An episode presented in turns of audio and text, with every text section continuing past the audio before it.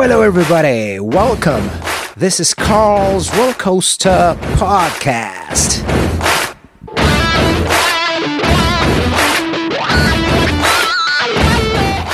Man, This is good. This. Uh, you all sorted, right? Here, I'm taking a picture of you.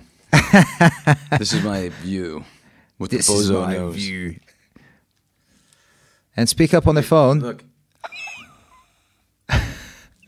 okay. Let's see if your if your level is good for me here. Okay, wait. Hi, check one, two, check. Oh, I love how I sound. Perfect. I need a little more compression. okay, hold on. I'm Okay. doing this right now. My, I'm gonna put, post my view right now. Cool. Cool. Cool. It's not a view from the stage, but My view right now. Interview is of this gorgeous, beautiful, good-looking man, with what's your uh, Carl? Carl Casagrande, I at see it right there. And what's the, what's the show called? Roller Coaster Carl. At Roller Coaster Carl. Oh, One okay. word. for Carl Roller Coaster. Yes. It's not coming up, but is that it? It, if it's um, oh no no, it's the other. It's R- Carl in the end. Roller coaster Carl. oh, Yeah yeah yeah. That's why it didn't it didn't show up probably. roller coaster Roller coaster. Carl. There it is, roller coaster Carl. Oh, it's Did Carl's it show roller up? coaster. Carl's Carl. Yeah yeah yeah. Well, actually, it is Carl's roller coaster podcast, but I couldn't get Carl roller coaster, so Got I it. just registered the other way around.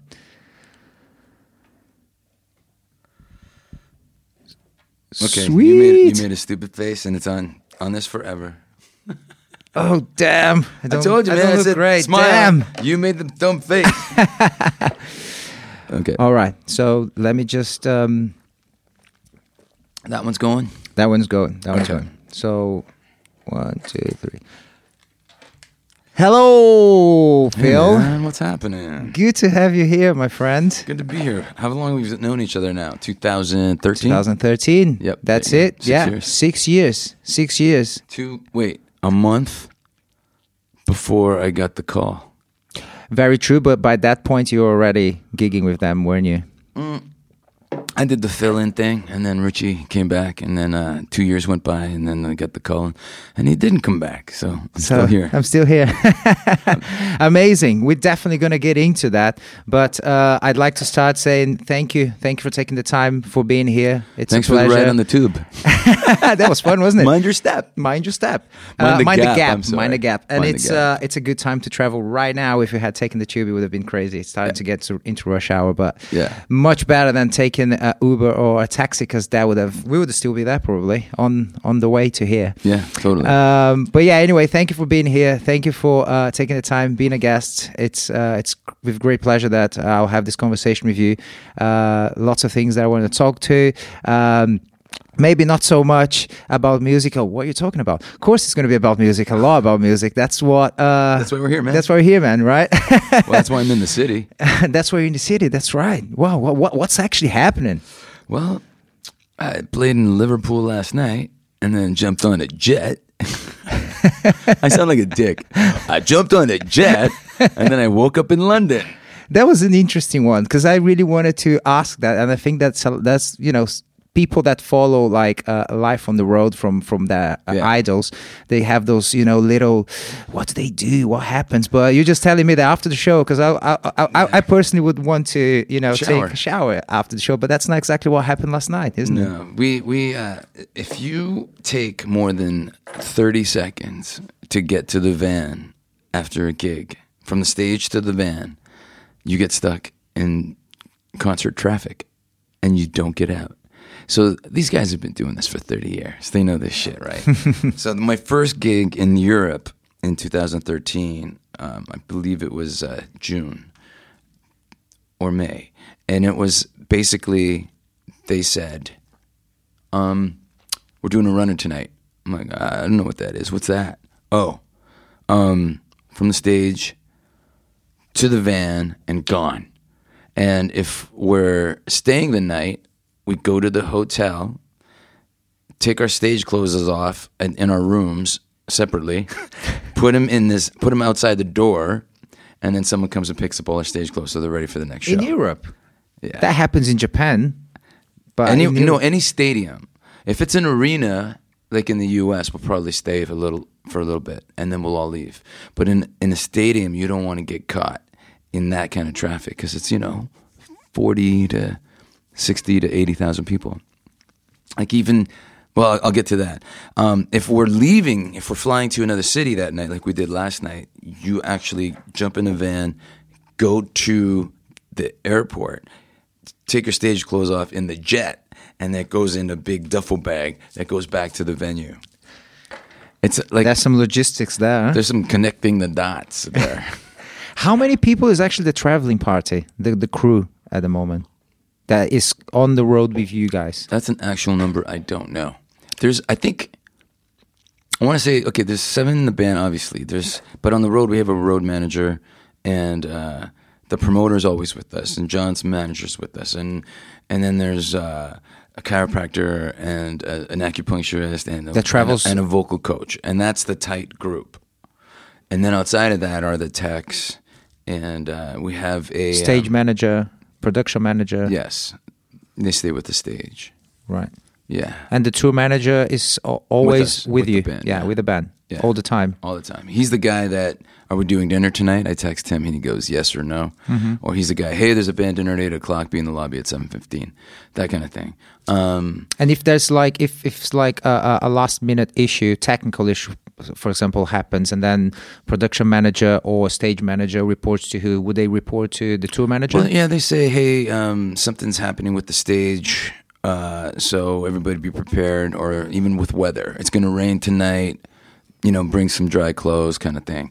Um, But who passes the information? The, the, it will come straight to us. right. Yeah, it'll they'll probably tell our road manager, and he'll we have a, a group WhatsApp. we're like we're real people, and then um and then if I'm thinking, hey, you know, I didn't like how that guitar sounded last night. Um, Sorry, I mean, just- just a- lower the pickup. Just a quick question. So it, it is WhatsApp. You WhatsApp, yeah. Yeah. Okay. Yeah. Because in America, WhatsApp is not such a big thing, isn't it? Well- Or is it? Well, it is, but in America, you can just text because there's no charges. So- Well, yeah, I guess if it's it's only the case if you are an Apple user, then you can send an iMessage to each other. But if I text someone in Denmark, for example, I'm going to be charged. Well, we do WhatsApp so everybody, because not everybody has an iPhone. So the the cool thing is, uh, like I said, you know, like last night there was a guitar that that, re- that really looks amazing. It's a Framus and it's chrome paint and it's got this glow in the dark meteor crash on it, and it just looks wicked. And but it doesn't sound. It hasn't been sounding as good as the other guitars. So I, you know, that before the last show, I said, "Hey, let's lower the pickup, the back pickup. Maybe it's just too hot." And then, uh, and Mark was like, "He's my tech." He goes, "Hey, why don't we, uh, why don't we try the guitar tonight? Because you lowered the pickup." And I go, "Okay." So now I want to wake up and I go, "Hey, man, how'd the guitar sound last night?" like it's me, you know. It's hard to tell with in ears. It still is hard for me to adjust to. Is Because in May, really? I did four drill shows with my amp behind me and a wedge for my voice, and I love it.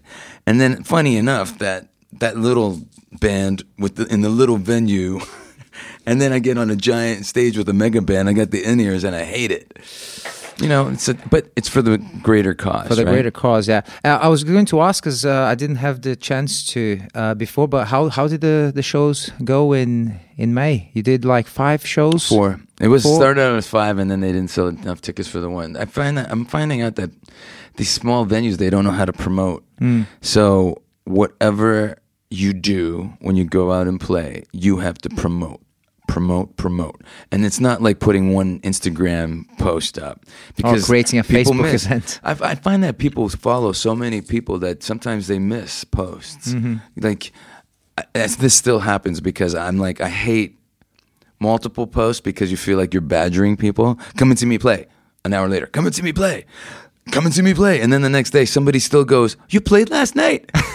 well, that's what happened in 2013. Remember you talking yet last night in Liverpool. in Liverpool, With, uh, exactly. Dorje and and and, and drills and, Drills the you band that I used, yeah, I used to play with, yeah. And you know, you do a gig and you travel all that way, and you do the show into an empty room, and then you go grab a slice of pizza with the bass player Dan, and you walk in and they're like, "Phil X, what are you doing here?" I'm like, "I just played down the street." And they, I had no idea. Of course you didn't. It would be too one, easy if it? you knew and you were there.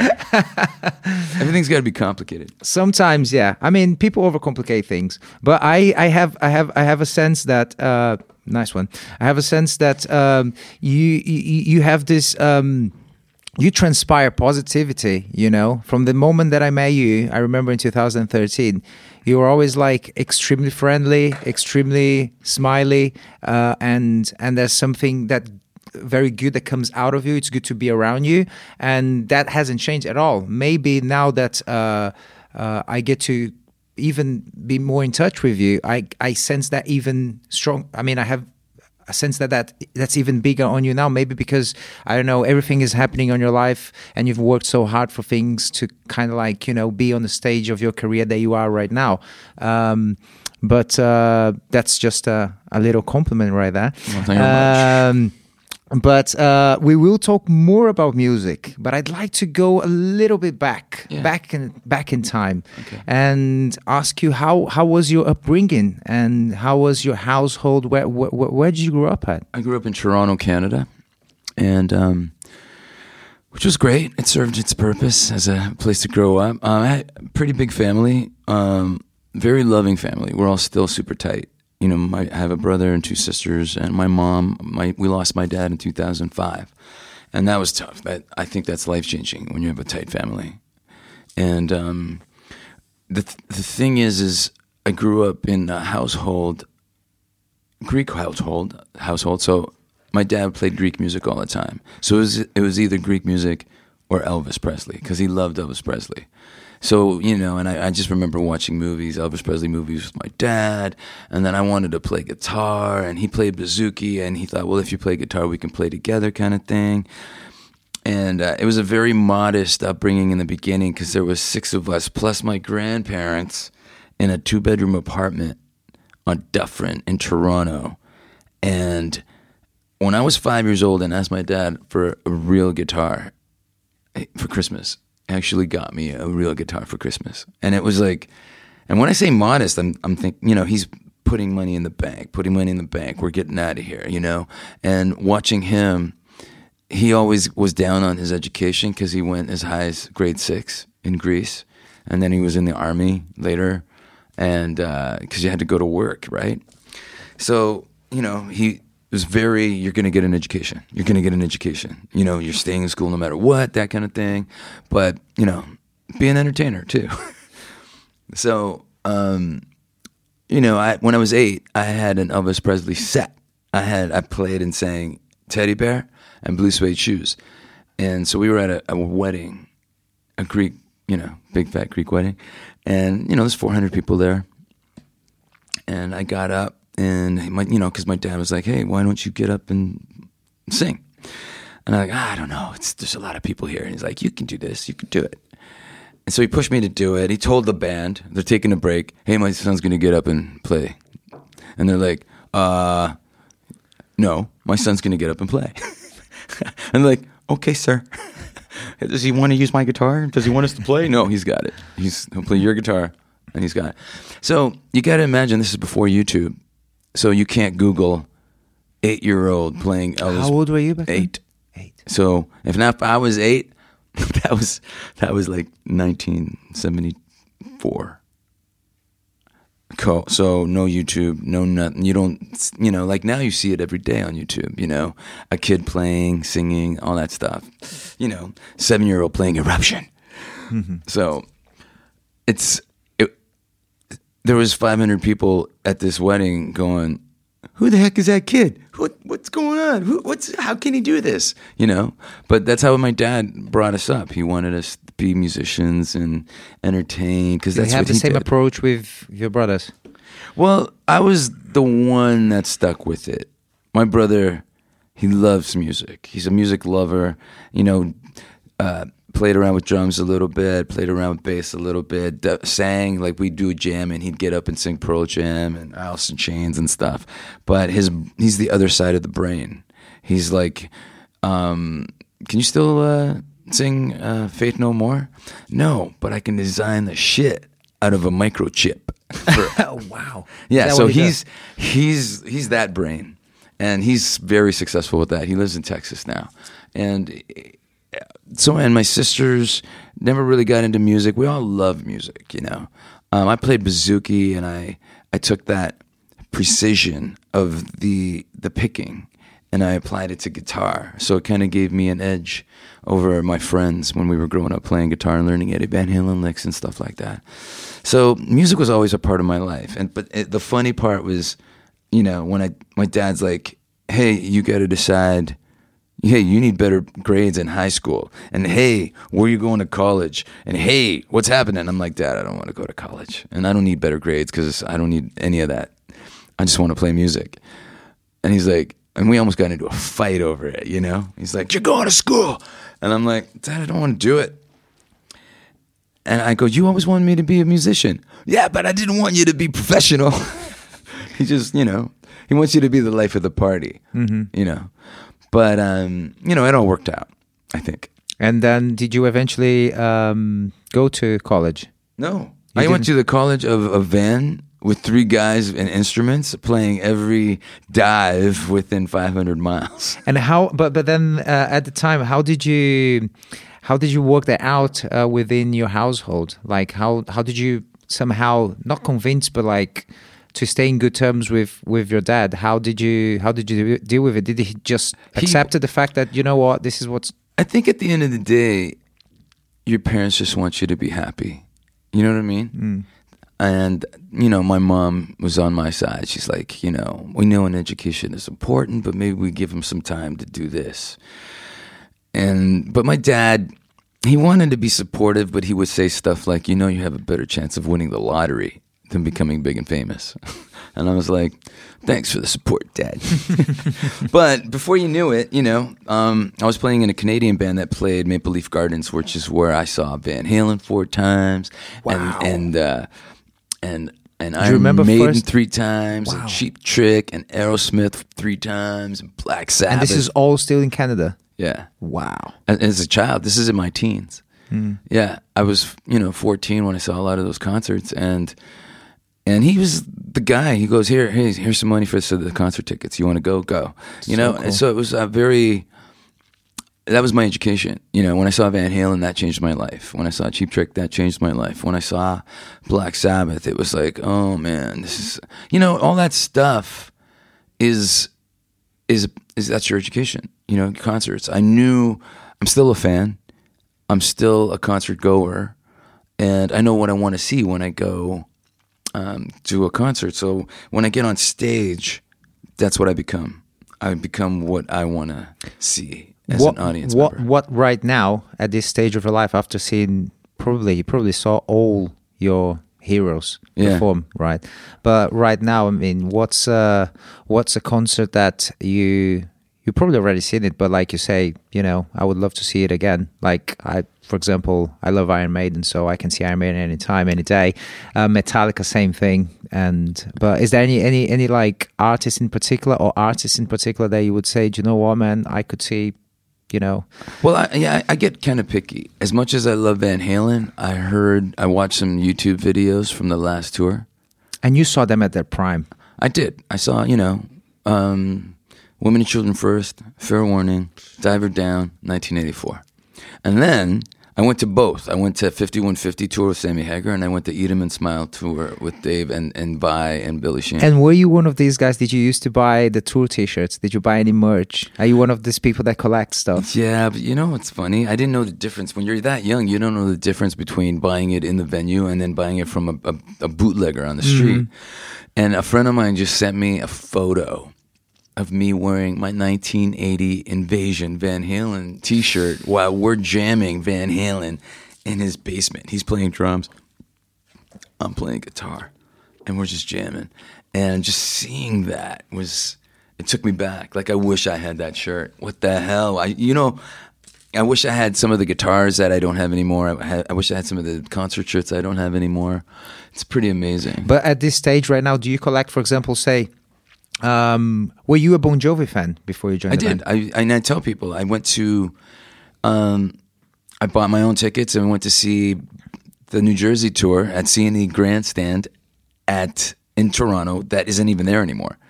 But I remember buying my tickets and being up in the in the uh, That, might, that must bleachers. be a surreal It is. experience when you look back if- and put things into perspective. Yeah, I think if somebody would have said, "Hey, man, you're to be on stage with that band in like twenty something years," I would be like, "Fuck you, no way." But I mean, I thought that was I, I love "Slippery When Wet." I mean, "Living on a Prayer" is a song of my youth. So yes, yes, I was a fan. But um, you know, and, and getting back to uh, who do I want to see now? I like I I'd love to go see newer bands and um, and not that they're new, but the last concert where I went and went, holy shit, was Muse in LA a few years ago. And they became my favorite live band that year. It was like, oh, they're so good. It's ridiculous. Yeah, but yeah, they do I also on a show. saw a couple of years before that in Seattle, uh, me, my wife, my brother in law, and my sister in law went to see Iron Maiden. And I'm blown away that Bruce Dickinson can still sing like that on beat all over the stage. And I heard he like rollerblades all day long too in the parking lot. yeah no these guys they they they, they must be they must have done something um something uh, good throughout the years and what i attri- at- at- attribute to is uh, the fact that uh, it, they, they they they were during throughout the course of their lives the absolute opposite of what the vast majority of people think I know. that people were they were like you know all on drugs boozing all the time going absolutely crazy and you don't get to 65 years old or 62 63 on that shape You can't. you can't you I know, and it's funny because I was in LA and one of the first time when I first moved there in '97, and we went to a studio, and uh, we were like walking around, and he's showing us the studio, and we go into the back room, and I'm like, "What's that smell?" And he goes, "Oh, that's uh, Bruce Dickinson's fencing gear in the corner."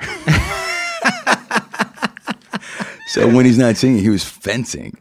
It's, I mean, it's pretty amazing. I have another Bruce Dickinson uh, thing where I was in, I was playing in a band called Powder in LA, and um, we got a, a small deal in the UK. And I think it was 2002 or 2003. We came here and we had a promoter and a publicist, and they hooked us up with a BBC6, BBC Six uh, interview. And on the way there, I'm like, "So is, is this interviewer cool?" And, oh, didn't they tell you it's the Bruce Dickinson show? Wow! And I'm So like, what? yeah the, he he had the show uh, BBC, So- BBC Radio 6 Yeah. So we walked in and I'm Bruce Dickinson on a mic, and then we sat down on a mic, and I'm like, oh God. I want to interview him, right? and I'm here for him to interview us. And he was the only guy, like I've told this story a million times, and he was the only guy to ask this question. And basically, you know, he did his homework or he's got staff doing homework and he goes, So you you worked with Tommy Lee. What was that like? And I go, Well, oh no, he asked how it came about. And I said, I was, you know, please do a- get into that because I was curious I was going to ask that as well yeah, see. So he, he, you know, I.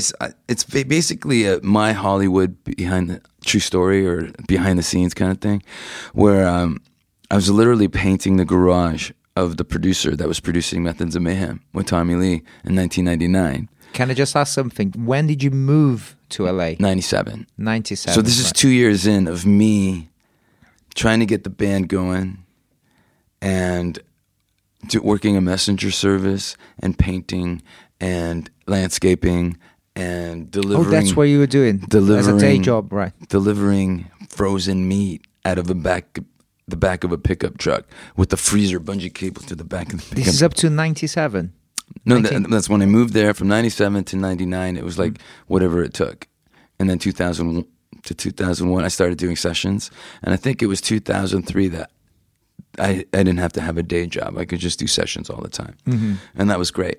and what was the what was, uh, um we're gonna go back into the Tommy Lee and the producer story. Yeah.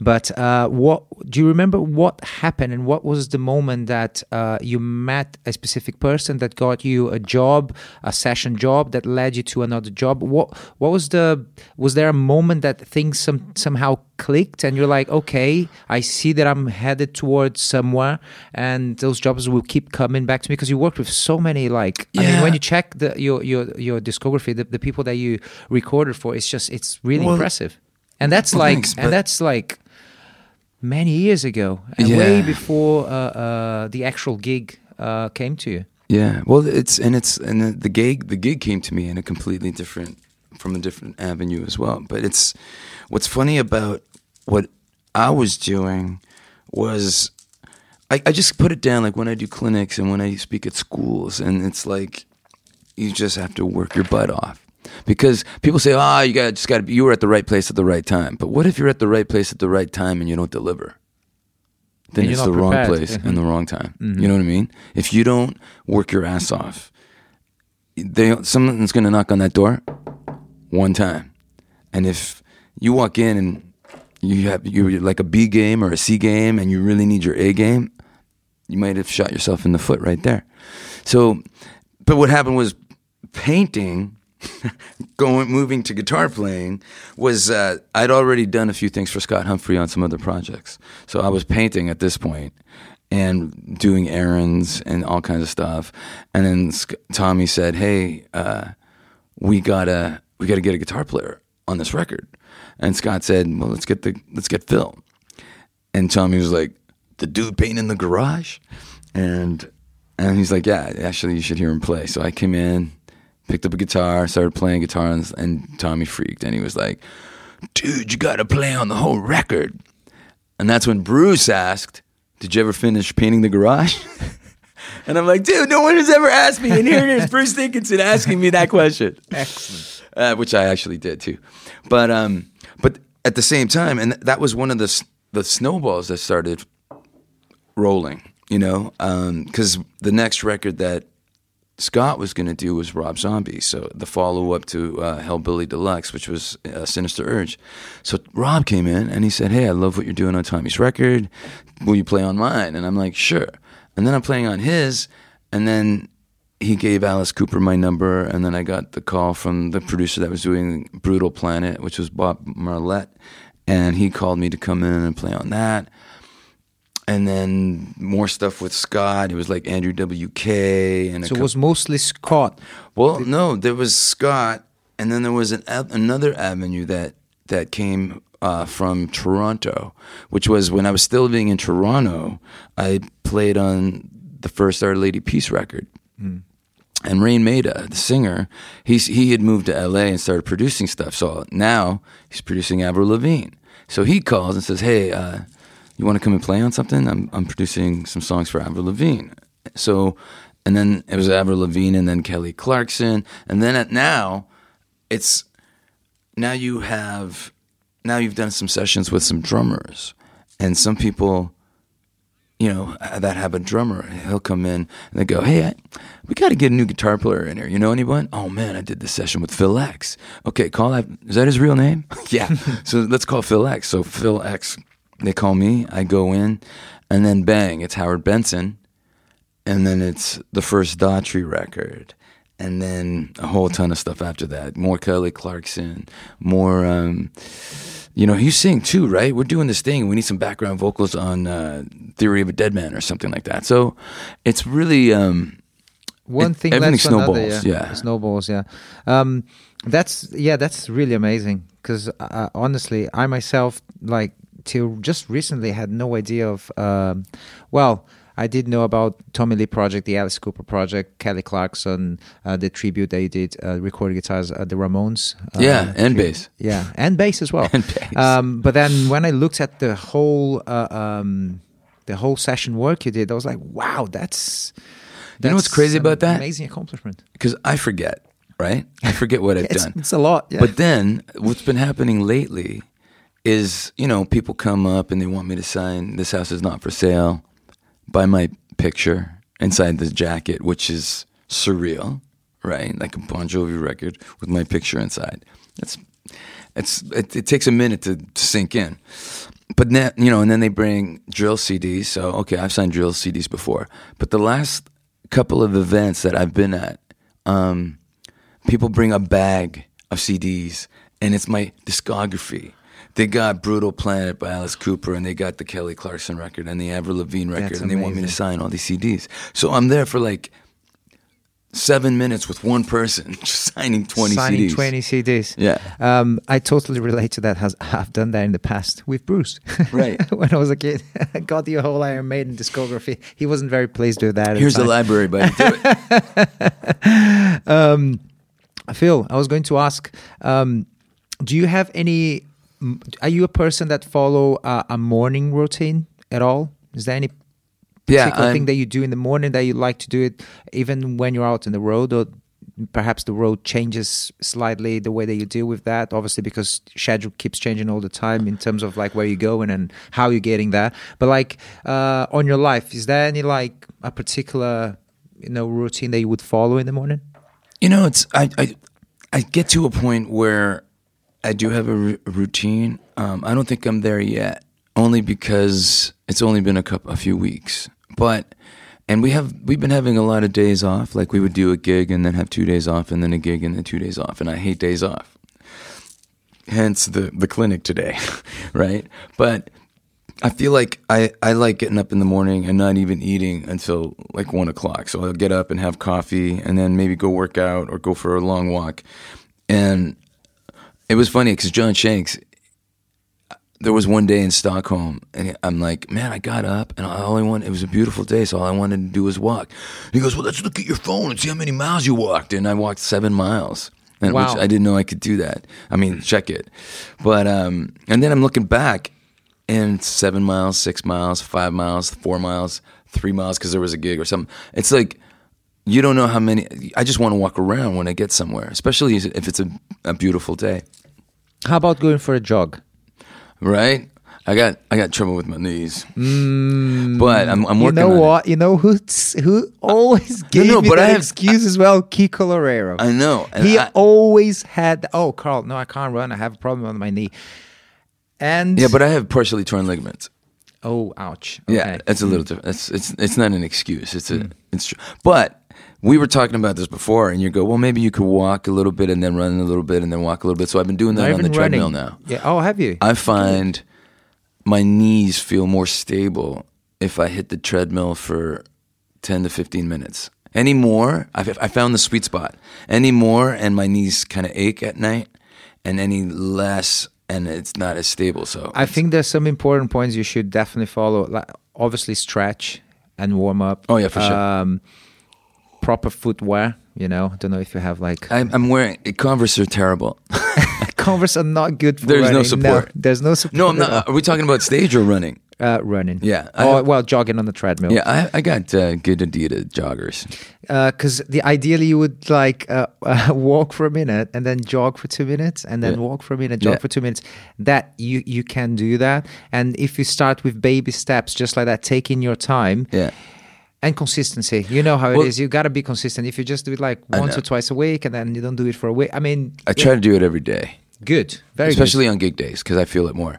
Um, but I do a lot of good. So you squats go to the and gym lunges. in the hotel normally. When, Yeah. yeah. So I do, and then the other night I couldn't sleep and I didn't work out that day, so I worked out at like eleven o'clock at night because the gym is usually twenty four hours. Hmm. But I feel like the more you do it, like you're saying, the more consistent, the more consistent you are, the better you are at That's- it, and then you miss it when you don't do it, and you mm. got to go. and that's on everything in life, isn't it? Like Yeah, if you don't play guitar for a week, Yeah. you will f- you, you will feel the difference when you pick it up Yeah, it's guitar, not like right? getting on a bike. If I if I get on stage with the drills and I didn't practice the solo for "I Wish My Beer Was as Cold as Your Heart," You- I, I ain't pulling it off.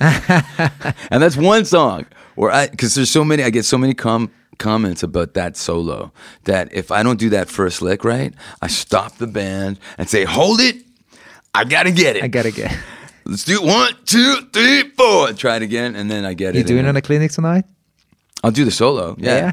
amazing. Uh, Well, it's one of those signature Phil X licks. I try to do as many signature Phil X licks as I can, and I try to um, give a history of the lick, like where it came from and how my brain works a little bit. Because a lot of people, a lot of people ask, how do I come up with my own licks? And and it's you know how um, I said this today in another in another interview. You know, good writers borrow, and great writers steal.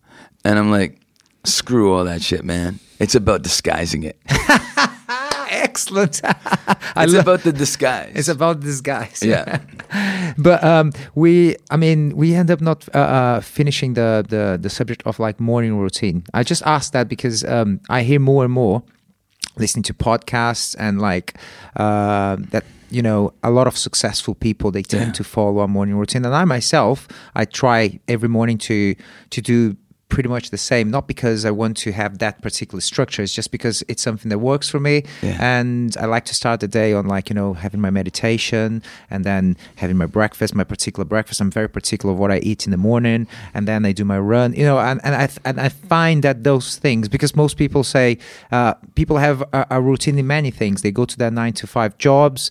They uh, they study whatever they study in college, or they play their guitar or they you know uh, rehearse with their bands and they do that uh, with certain regularity. But then other areas of their lives they just expect things just to happen like that.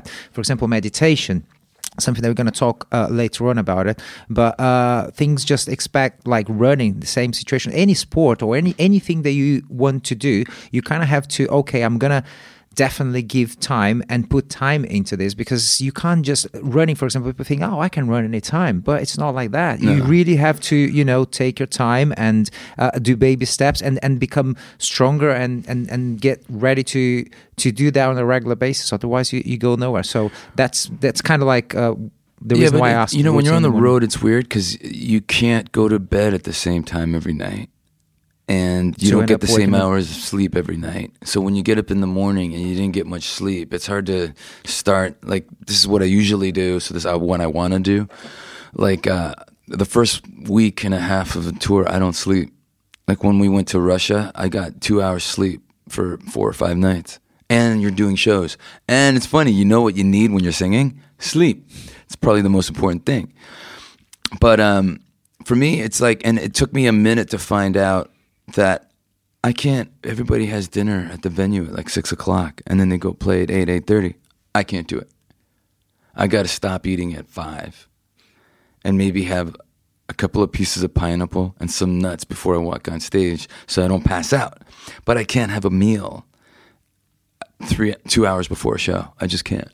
So um, because I just feel heavy and and all that stuff. But you you actually when you told me about the the one minute, two minute, one minute, two minute with walking and running on a treadmill. That that's when I came up with the ten minute mark for going on stage because I did that one day, just to start out, and I felt it, the benefit immediately, like that night. Wow, my knees feel more stable when I run in the day. So thank you for that. That's good. Yeah. That's that's excellent. That's really good because um, th- it's generally one of the one of the great things that you can possibly do to yourself because it, it it it just and there's no you know age you can start with 15 or you can start with 70 whatever you know Yeah. there's no, there's no like oh i'm too old to do this or i'm too young or whatever no No man, my is mom like- is 82 and she takes aerobics classes. she's 82 oh that's Yeah. amazing Dude, I think I'm pretty sure. I'm no, I'm not sure. I'm positive. She still shovels the driveway. I'm calling, so, yeah. and she's out of breath. I go, "Mom, what are you doing?" She goes, "I just finished shoveling the driveway." I'm like, "What?" But she she likes she. I get that from her. Is she still living in Toronto? Yeah.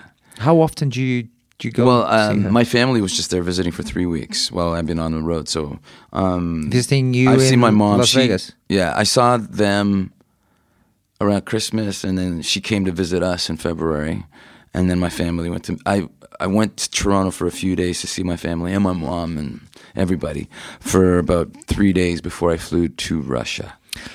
How uh, how you finding uh, now? Uh, you've been married now for six years, right? 2013. Mm-hmm. Yeah, and family, kids. Uh, how how you finding uh, this situation of like being away for long periods of time and then coming back and then dad is away husband is away Yeah. and then dealing with things like you just said you know your wife is traveling she's driving on the motorway and it's raining and then you have all of those preoccupations and then you're on the other side of the world Well, see, that's the thing. I mean, it it totally took over my life. You know, I mean, that's why the drills record that we started recording, the one that we just put out, Volume One, we started recording that in 2014. So that's five years, because you know, John's calling. Hey, we got Bon Jovi stuff. Then I got Daddy stuff. Then I got this stuff and that stuff, and it's all. It took five years to record all those songs. Um, but becoming a dad, everything boils down to becoming a dad being like the best thing that ever happened to me. So um, my son was born in 2013. everybody says that it's it's it's incredible, Yeah. especially being a musician. Like when you when you're playing a mega band like Bon Jovi and you do two sold out nights at Madison Square Garden, which is a dream venue when you're a, young musician. Being a dad, like, is is above that. It just it's better than that. It's and I love you know I'll play guitar and my son's like, "Hey, what are you doing?" I put on the guitar on him, and I got him a little, a miniature flying V with all six strings, but I Did you? tune it to open G, so he doesn't have to fret anything yet. And he and you plug him into a little Blackstar Fly, and he runs him around the house, hitting an open G chord and That doing pick so slides because he saw me do a pick slide once. So, and my daughter loves to sing. She's three, and they both sing all the time, and music's a big part of our life. And he's also got a drum kit that he got from Tico for Christmas two years ago.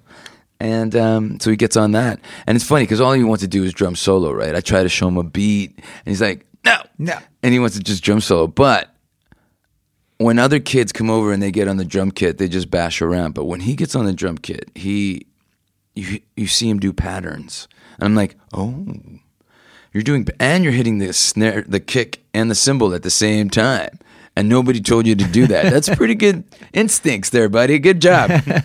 How do you think you're gonna approach like um, when time comes for them to uh, make decisions in terms of like uh, going to college or not, uh, pursuing a career, whichever career they might end up being interested at? I, I- mean, how uh, how do you think it's gonna be your approach to that? Are you gonna be supportive on, on, on Oh, whatever yeah, they decide man. to do? Or, Well, I mean, you know what we learned from our parents?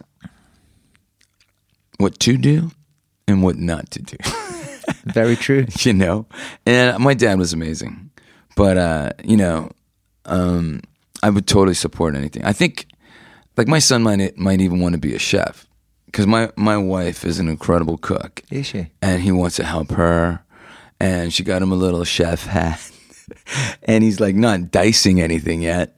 But you know she's like hey honey stir this. And he's like i'm on it. And he's stirring you know the cake mix or whatever. She's an incredible baker too. So he wants to help her. And uh, Do you have a sweet tooth yourself? i do but I, I try to cut sugar out. Yeah.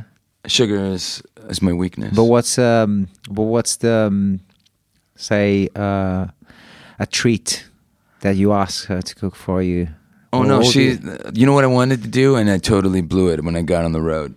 I wanted to be sugar free at 53, the whole year. Let's not have any sugar, like refined what- sugar. refined sugar, right? You know, like I mean, fruit is okay, just a Mm-hmm. little bit, but uh, nothing that's got a lot of sugar in it at all. So, but I blew it when I came out here. It's because it's your. If you have a weakness, the road is gonna feed it. Yeah.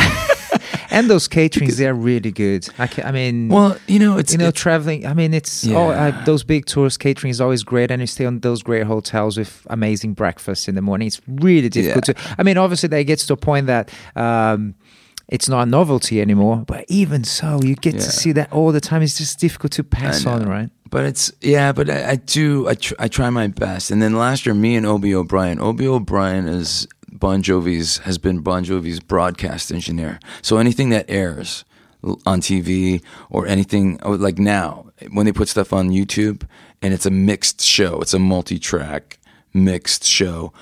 Obie is a guy who mixes that. He's a broadcast engineer, but he's also been John's best friend for 32 years. Um, me and him, we have a ritual on show day. So we had to modify it because of the sugar thing.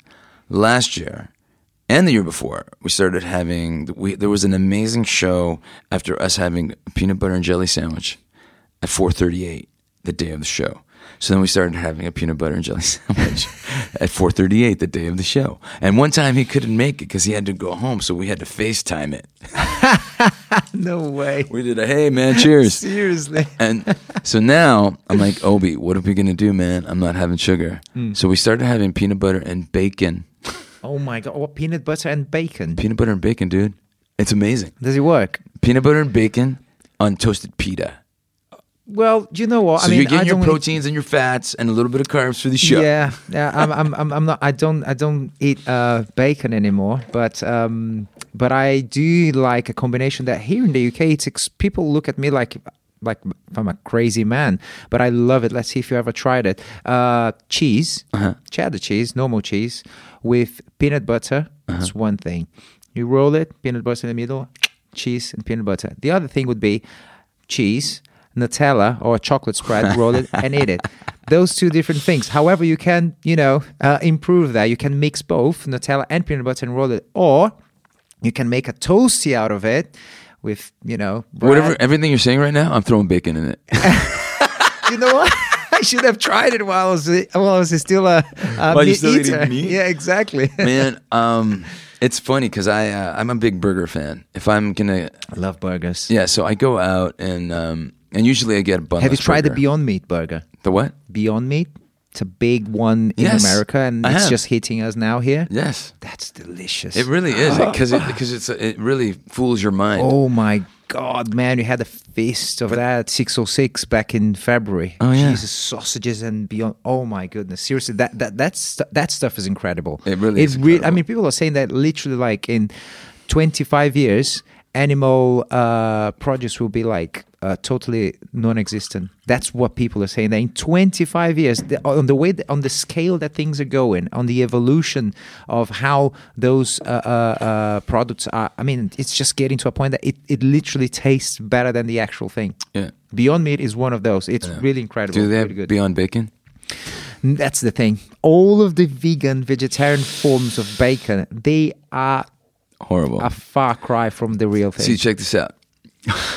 Because this is where the peanut butter and bacon came from. I was at a restaurant and I saw a, a burger. I was looking at the burgers, and uh, I asked the server. I go, "What's your Mac Daddy burger here? What's the most popular one?" Oh, our PB and J burger. I'm like, "What?" So it's peanut butter, grape jam, bacon on a cheeseburger, and it was fantastic. Grape jam. Yeah. No, I don't do jam now, but I get peanut butter, bacon on a cheeseburger.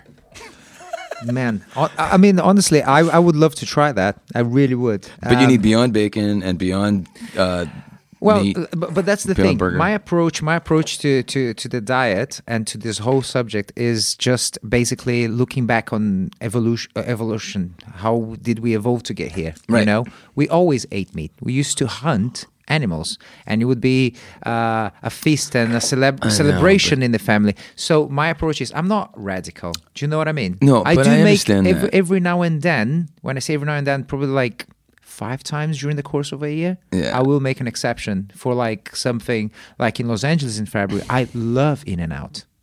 I mean, I I have a thing with In and Out. You know, it's because maybe it. the first time I got to Los Angeles, the first meal that I had in LA was that, and I was having just a great time of my life. See, when I go to In and Out, I have protein style, which is no bun. Exactly. Yeah, because you don't eat bread, right? I try not to. Good, very good. Yeah, I mean, uh, yeah, I think it always depends on, on like for me, bread is good. Bread is is good to have around because Well, this is uh, the thing. See, I don't. I try not to eat bread, but you know what my favorite thing is? Bread. Pizza. Pizza's amazing. Pizza is amazing. and then. I love Italian food. So if you're not having like starchy carbs, Mm-hmm.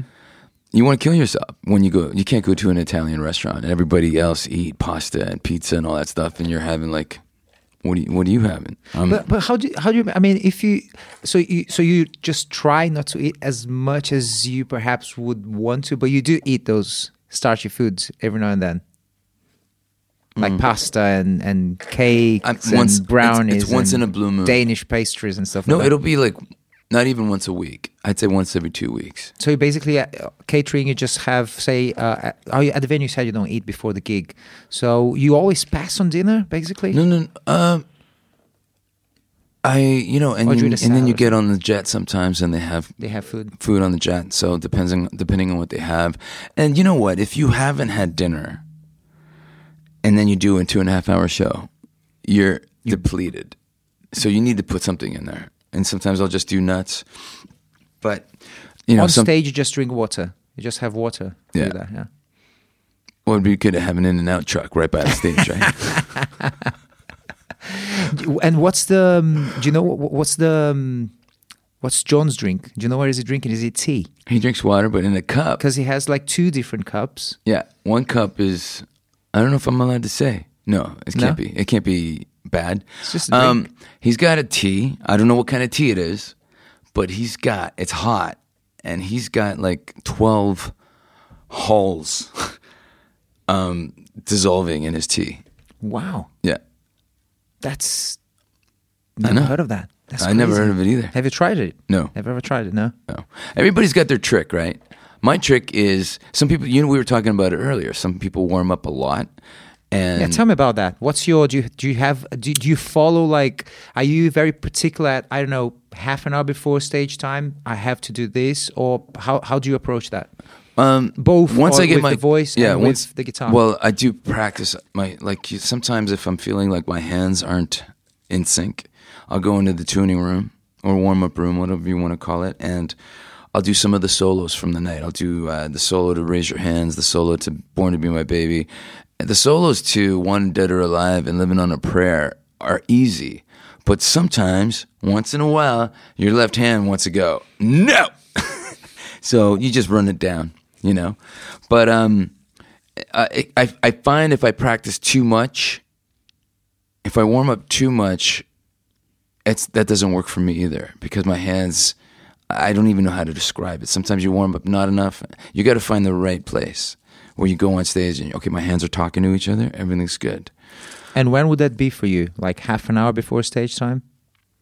Um, I start getting into my gear 30 minutes before. So, like, right when everybody's having dinner, I go into the warm up room. Because then, if everybody else is in the warm up room, you're not warming up. Everybody, you know, Hughes on the bass. Um, David Bryan does his keyboard warm up, which is awesome. I watch him. He he does all the complicated stuff that he's got to play in the night during a show. He does at triple speed. Triple speed. Next song. Okay, done. See, he's out. He's out. Wow. I know it's pretty amazing. Everybody else does stuff slow. He does it double, triple speed. But um, vocally, I I find that uh, um, I'll just do a ah like something like my background part in uh, I did it the other day. My background part in Born to Be My Baby. If I just do one chorus of that, I can go on stage and have a great show. Because Everett, um, our, our he's uh, our percussion player, and he also, also is a great singer. He does a lot of backgrounds, and uh, he's he's he's an example of warming up, singing, and cooling down. But we were in the in the van the other day, and Shanks asked Everett. He goes, "Okay, how does because Everett's played with Bruce Springsteen." Oh, seriously? So he goes, "How does how does Bruce warm up?" Hmm. He goes, "The first three songs of the show." And the same thing with Daughtry. Daughtry, Chris Daughtry is an amazing, one of my favorite singers, and he takes the first couple of songs to warm up. Does not warm up before he gets on stage. So, I mean, if it's okay It's for such a part- you know, it's very particular. We were talking earlier on about it, how people approach this. Everybody has a different instrument. Not every technique works for every singer. So it's finding the every it's finding knowing your instrument and finding what works for you. Um, going a little bit back uh, when you're talking about uh, you and O'Brien having your sandwich in the afternoon, uh, d- uh, is the band recording those shows? Like, is every show being recorded? Like, just uh, Yes. yeah, and saved Yeah. for whatever purpose of Well- and and filmed because I saw I noticed cameras yesterday. yeah, and the cameras place. and everything that you see on the big on the big screens at the show that is That's all being documented, and it's taped on the fly, and then sometimes they tweak it because they have everything uh, archived. Um, content today is a day where content is king, and fans want content. So we we're not a live streaming kind of band, but if you archive everything and then put out, this is hey, check out the, on the new on the Bon Jovi site, we have this house is not for sale from Moscow. And then next week it'll be, hey, we have, I'll be there for you for you from Estonia. So I think content keeps everybody happy. For sure, one hundred percent. Yeah, you, the drills need to crack on on that. I know, man. I'm working on it. Right? Gotta do it. Gotta do it. Is that is that an Instagram page for the drills? I tried to search for it and I couldn't find it. Dude, I think there is, but I'm so. I need I need an interns, a, a staff of interns Staff of interns. who can stay on top of everything. Um, uh, are there any subjects uh, you enjoy exploring outside uh, of the ones you know that uh, we've been talking about? Like we talk obviously a lot about music and we talk about family, but is there anything in particular that you are curious about that every now and then you watch documentaries or you read a book or you talk about it? And I know something outside of this. Well, you do have to find something that clicks with you when you have downtime, because uh, everybody says, "Oh my God, you're so positive," and "Oh my God, you're so you're happy all the time." And I, I, I think I exude joy on stage because I love it so much. But I have a dark side, which is if I'm in a hotel room and it's raining and you can't really go out and go for a walk because I love going for walks. I love seeing other cities, other countries. I love that. But if it's raining out and you can't go outside and you're stuck in your hotel room and you can't go down to the lobby because there's fans waiting there, and I don't mind meeting fans, but sometimes you're not in the mood, right? You could get depressed. so, what do you do? You know, especially if this is why I hate days off because if I'm not working, I want to be with my family. And because we don't have a beam me up Scotty transporter yet, I'm stuck in a hotel room when it's raining outside. So um, this is where you have to find things um, that uh, keep you busy. And for me, uh, sometimes it's playing guitar, but sometimes you don't even want to look at a guitar on a day off. So I'm writing lyrics. Now it's poetry, and something's coming out that, that's creative, and that's the outlet that I have. And other times, you know, because if you're feeling, if you're really wishing your fam, I'm sorry, missing. If you're really missing your family, and you do a FaceTime with your son, and your son, who is five, goes, "Daddy, did you know that there's a different Superman, and he's got a spacesuit that's kryptonite proof?" Do you know that makes him indestructible? Even if he's against Batman and Batman has like a kryptonite staff. And and okay, buddy. Oh, thanks. Okay, Daddy, m- Mummy's got dinner on, so I'm. Go- I'll talk to you later. And then you hang up, and you're like, and you go from that was the most amazing thing of the day. Now what? You know what I mean? Mm-hmm. So you're always you always need something that can, and sometimes it's you're binging on a, a, a show, or somebody says, "Hey, you got to watch this special by this comedian," because I love comedians, so I love to laugh like anybody else. So now you're watching Netflix all the time, and now you don't want to watch? Do you have any particular ones that they really like? Yeah, actually, I just watched the first series of uh, the uh, Kominsky Method with Michael Douglas. Uh huh. Yes, I Alan watched a few episodes. Yeah, I got into some of those episodes. Yeah, I haven't. Yeah, but it goes from being quirky and funny to you're crying. You know what I mean? Mm-hmm. And I love that. I love all the emotions are present. but um, so I, I just I watched the the entire first series I think in two nights. And it's not a lot because it's Netflix. There isn't that many episodes. But there's also an animated um, an animated uh, Netflix series called Big Mouth. that one. I haven't. No, haven't heard of it. It's it's it's about kids discovering puberty and and it's so hilarious. And it's animated. it's animated and you connect with it. And I think one of the creators is Nick Kroll. He's uh he's um he's uh, he's been in movies and stuff, but he's What's the name again? I need to check. Big that out. Mouth. Big Mouth. yeah. It's not for everybody. But I laughed more than I ever laughed in the first two episodes. That's great. Yeah, sometimes you. I mean, honestly, um, there's certain like, for example, I love Two and a Half Men back when Charlie Right. Sheen was Of on it. Of course, yes. and um, that's something that for me, if if I need, if I want to have a laugh, if I, you know, if I'm feeling like not great for whatever reason, Yeah. and I just need some something to some external stimulus, I would but put the on. Writing was amazing. You know, it's like The Simpsons. Simpsons is going on what thirty something episodes, right? seasons, not episodes, right? Seasons, Seasons. exactly. That's like incredible. Yeah, it is. It, it, it- but I think one of the th- the things that made that um, so successful as well was the fact that Charlie Sheen was basically just being himself Yes. on the show. Yeah. which is like you know kind of like unheard. Like this guy becoming this massive character, and it's actually him. That must have been complicated to deal with, especially like you know making two million dollars per episode back in the day when he was the highest uh, American television actor paid. That's I mean, crazy. it's crazy. I mean, ha- well, hence why the guy went a bit. Yeah, crazy. but then at the same time, they, you know, it, they if he's gone, then you can't really carry on. oh no, yeah. Well, they carried on with Ashton Kutcher, and I didn't get into it to be honest. No, not really.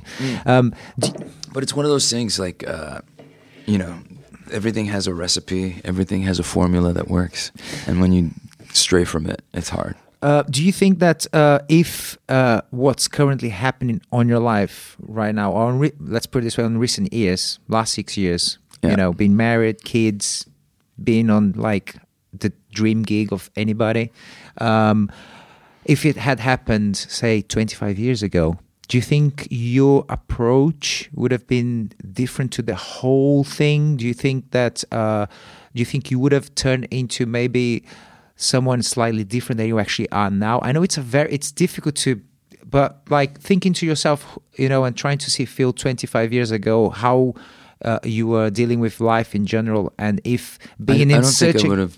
I know what you're saying. I know what you're asking. I don't think I would have lasted because But, Um, but why do you think you wouldn't have lost it? Because you like you know you're not somebody that has ever been uh, uh, kind of a party guy, No. or that's into not drugs that's or not alcohol or anything I wouldn't like have that. so- known.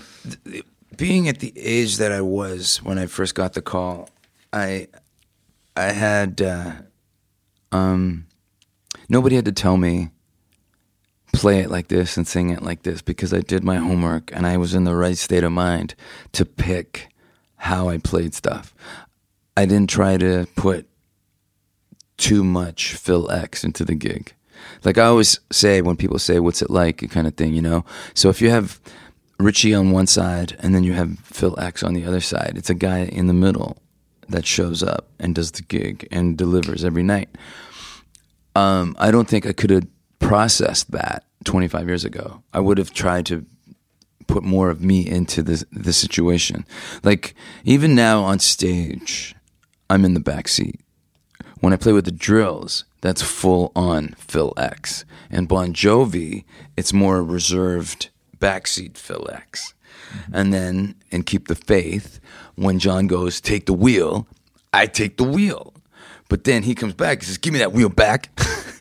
and but he enjoys it too, right? He he enjoys that we get, you know, me and, and David and, and It's, Shanks, it's we get definitely to a highlight of the we, concert. we get to get our energy out and do our thing. So it's a really important part of the show. And it was it's always been John's idea. You know, I'm gonna walk off, you guys do your thing, and then I'll come back. So I wouldn't I don't think I would have been able to process the the level of my input at the time. I think it took. It's just like I don't think I would have been ready for fatherhood 25 years ago. Like I was 47 when my son was born, 50 when my daughter was born. So, you know, you're doing the math, and and it's like it's not. It's late in life, of course. And I love being a dad more than anything. But I don't know if I would have been ready 25 years ago. I'm really glad I waited the math I'm doing now is I'm gonna, you know, my daughter's gonna be 16. I'll be, I'm gonna be 66. So I need to go to keep going to the gym and buy a gun. and, and Eating well, going to the gym, All that stuff. Yeah. Do a lot of biohacking, like for example, the turmeric and the cinnamon on your coffee today. That you're a bit Yeah, you biohacker, you. Sneaking that stuff in. What am I drinking? Dirt? Delicious goodness for your system, my friend. Totally. Yes. Well, you know what? We also found out uh, there's always huge plates of pineapple backstage because it's a it's a great anti-inflammatory for singing and stuff. So we're we're aware of that, and I know the strawberries have the enzymes and the blueberries have anti. Strawberries, you have to be careful. If they're not organic, they're one of the Worst. the Yeah, worst. worst, yeah. Yeah, because yeah, it's really really bad. Actually, it's worse than I know, and I've heard tomatoes aren't good for you anymore. exactly unless if they're organic. Yeah. But even organic, there's always a level of Really? yes. There's especially tomatoes. The way And and tomatoes are actually one of the healthiest. They are on the top of the fruit and the vegetable chain. you know, the, as the way even the organic ones are processed now, there's something on that's on the tomato that is causing leaky gut in the world, which Mm. is um, the acid is eating holes in your intestines. seriously. Oh my goodness. Yeah, we should Google- everybody I'll- Google that every- shit. yeah, I will. I will most certainly Google that shit because I want to know because I eat toma- tomatoes every like five days a week at least. Yeah. Yeah. Um, well, well, talking about food. Uh, yeah. talking about food. Um, do you wh- when you're at home? Do you like again? I know I, I- touched this uh, quite a bit because um, I, I'm interested on this kind of subject, and I like to ask uh, guests on the show. Do you normally do you tend to have like the same kind of breakfast every morning, or, or is it it's just uh, whatever you have at home and whatever your maybe your wife is cooking making for the kids that you're gonna eat a bit of that, or you or you're not gonna- much of a breakfast kind of guy? I'm not a breakfast guy. I mean, I love breakfast is my favorite meal of the day. Wait a second. It's the breakfast food of the day. Ah, all right. So sometimes I'll have breakfast for dinner, but um, I just find if I eat in the morning, I'm starving all day long. Hmm. So to avoid that, to avoid that, I just I have coffee and water until one, Hmm. and then I'll have lunch, and then I'll have dinner, and then I'm done. It's like it's almost it's it's like uh, what do they call it? Like intermittent fasting almost because Mm-hmm. you don't you stop eating at eight o'clock and then you don't eat again until one. It's really good for you. Yeah. It it is it is really good for you. I mean, have you ever tried um longer than that? Have you ever tried Yeah. fasting longer than that? There was a, a couple of weeks that I went by that I didn't eat until five. Okay, but you have you ever tried like a 24 hour fasting? Like No, No? But I've done the master cleanse where all you've had is liquids for ten days. what? Yeah. Walk me through. What is it? Okay, so the master cleanse is basically water, um, lemons, maple syrup, Hmm? and cayenne pepper. Excellent. Okay. So, and you may, I, you know, you, morning you make three bottles of this stuff. Every, there's three lemons, three tablespoons of maple syrup, and uh, an eighth of a tablespoon of cayenne pepper in each bottle. I mean, if you can handle more cayenne better, the better, because it's like a scrub brush. And it's powerful for your metabolism as well. It really is, and um, erections as well. Is it? yeah. Well, could I'm be. 53, man. so, so uh, it's um, it's it's uh, it's just a very um, I mean, at first, the first few days is really really hard because you're not eating anything, and then after six days, you're kind of like you miss chewing. Right, because you're just drinking liquid all day long, and you then really, you, you managed to go through like days of just that. You Yeah. must have lost like a lot of weight. Well, it's it's one of those things. It's if, if people do it to lose weight, but you can't do it to lose weight because as soon as you start, you wean off after a ten day fast. Then you you just have juice, and then the next day you can work in some soup, and then the third day back, maybe you can have some vegetables and some fruit. But if you like on the fourth day go to a cheeseburger, all that weight comes back. But how how I mean, wow, ten days. That sounds incredible and and extre- incredibly hard as well. I've done hard. I've done forty eight hours. Yeah. and I can. I mean, I had uh, just like juicing. no, no, no, forty eight hours of nothing? just water, just water and black tea. Um, Don't you pass out, or you just don't do anything? but that's the thing, you see. Uh, I think what happens to you, I think everybody should uh, go through the process because uh, you. When was the last time that you would consciously remember that you stayed uh, 24 hours with no food? Never, because from the moment that you were born, Yeah. you were fed, and you're never going to stay without food if it's not a necessity and Yeah. because that's how society is nowadays Right. because there's a massive uh, uh, um, financial interest behind on people you know eating eating eating eating Of eating course. for several several reasons. Most of the more- commercials on TV. exactly. And and not only that but like uh, eating crap because if you eat crap you're gonna get ill and then there's a massive pharmaceutical industry ready to give you a pill for an ill. Right, of course. so uh, all of those things. But the, th- the fact is you yourself well you went through 10 days. I mean did you die? No you won't die. I mean we used to go f- for like m- thousands and thousands of years sometimes you would go f- days without food and you would still have to go out there and run around and try to find and kill an animal to bring back home to feed your family Right. um, but the thing is, for me, the what I can uh, not that I ever went through it, but I imagine uh, a withdrawal. You know, you get a headache, your Yeah. mood goes down. See, even you, coffee. You know, If I don't have coffee for a couple of days, I start getting a headache oh, but yes, because I love coffee. How much do you drink of the black thing? Um, I'll have a couple of cups in the morning, and then in the afternoon, and I stop at a particular time. Otherwise, you know, you don't sleep. But um, on the master cleanse, no coffee, so you have a terrible headache because of that withdrawal of the caffeine.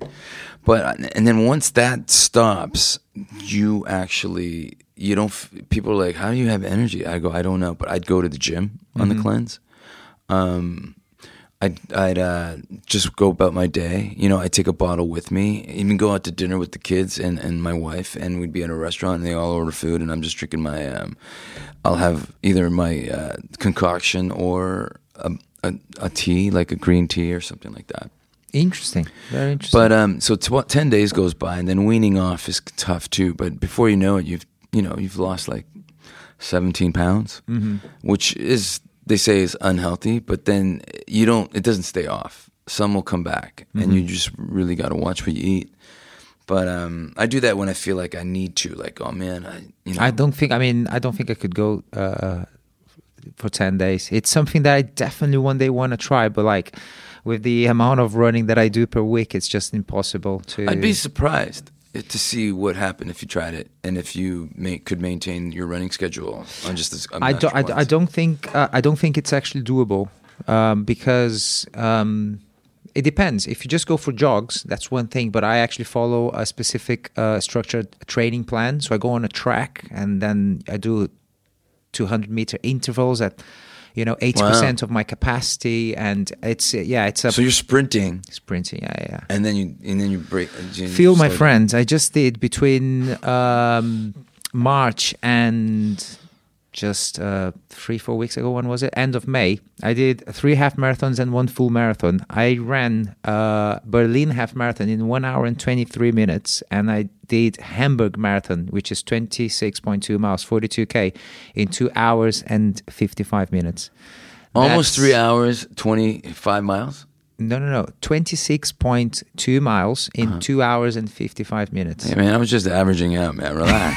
no, no, no, no, no. 26.2. I'm very pr- yeah, no, I'm so proud of that. almost three hours. Yeah. No, two fifty five.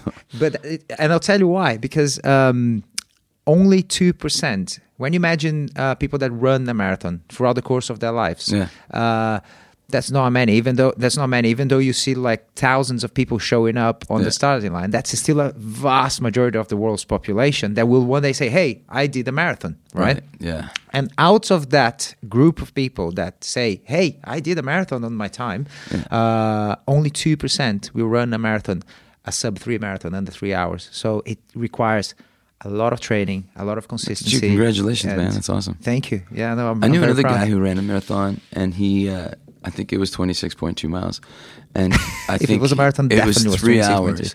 But he goes, That's great. But he said it would have been under three hours if I didn't stop at McDonald's and take a crap. Ah, come on. What? No way. I mean, he's either a serious. I mean, I mean, if you really got to go, you got to go. you gotta go. I. I don't know if you're being serious now. Uh, no, I'm make- being totally serious. Yeah. Okay. He well, literally stopped at, at a McDonald's. I'm not making it up. But for but so he is a fit man to Yeah. run a marathon in three hours, and that's including uh, pit stop on the toilet. Pit stop. Sh- I should have just kept it short, like pit stop at McDonald's. Phil, do you follow um, any? Do you have any like follow? Do you have any spiritual uh, practices? Do you believe in anything? Is there? Any, I believe in there's a higher power looking out.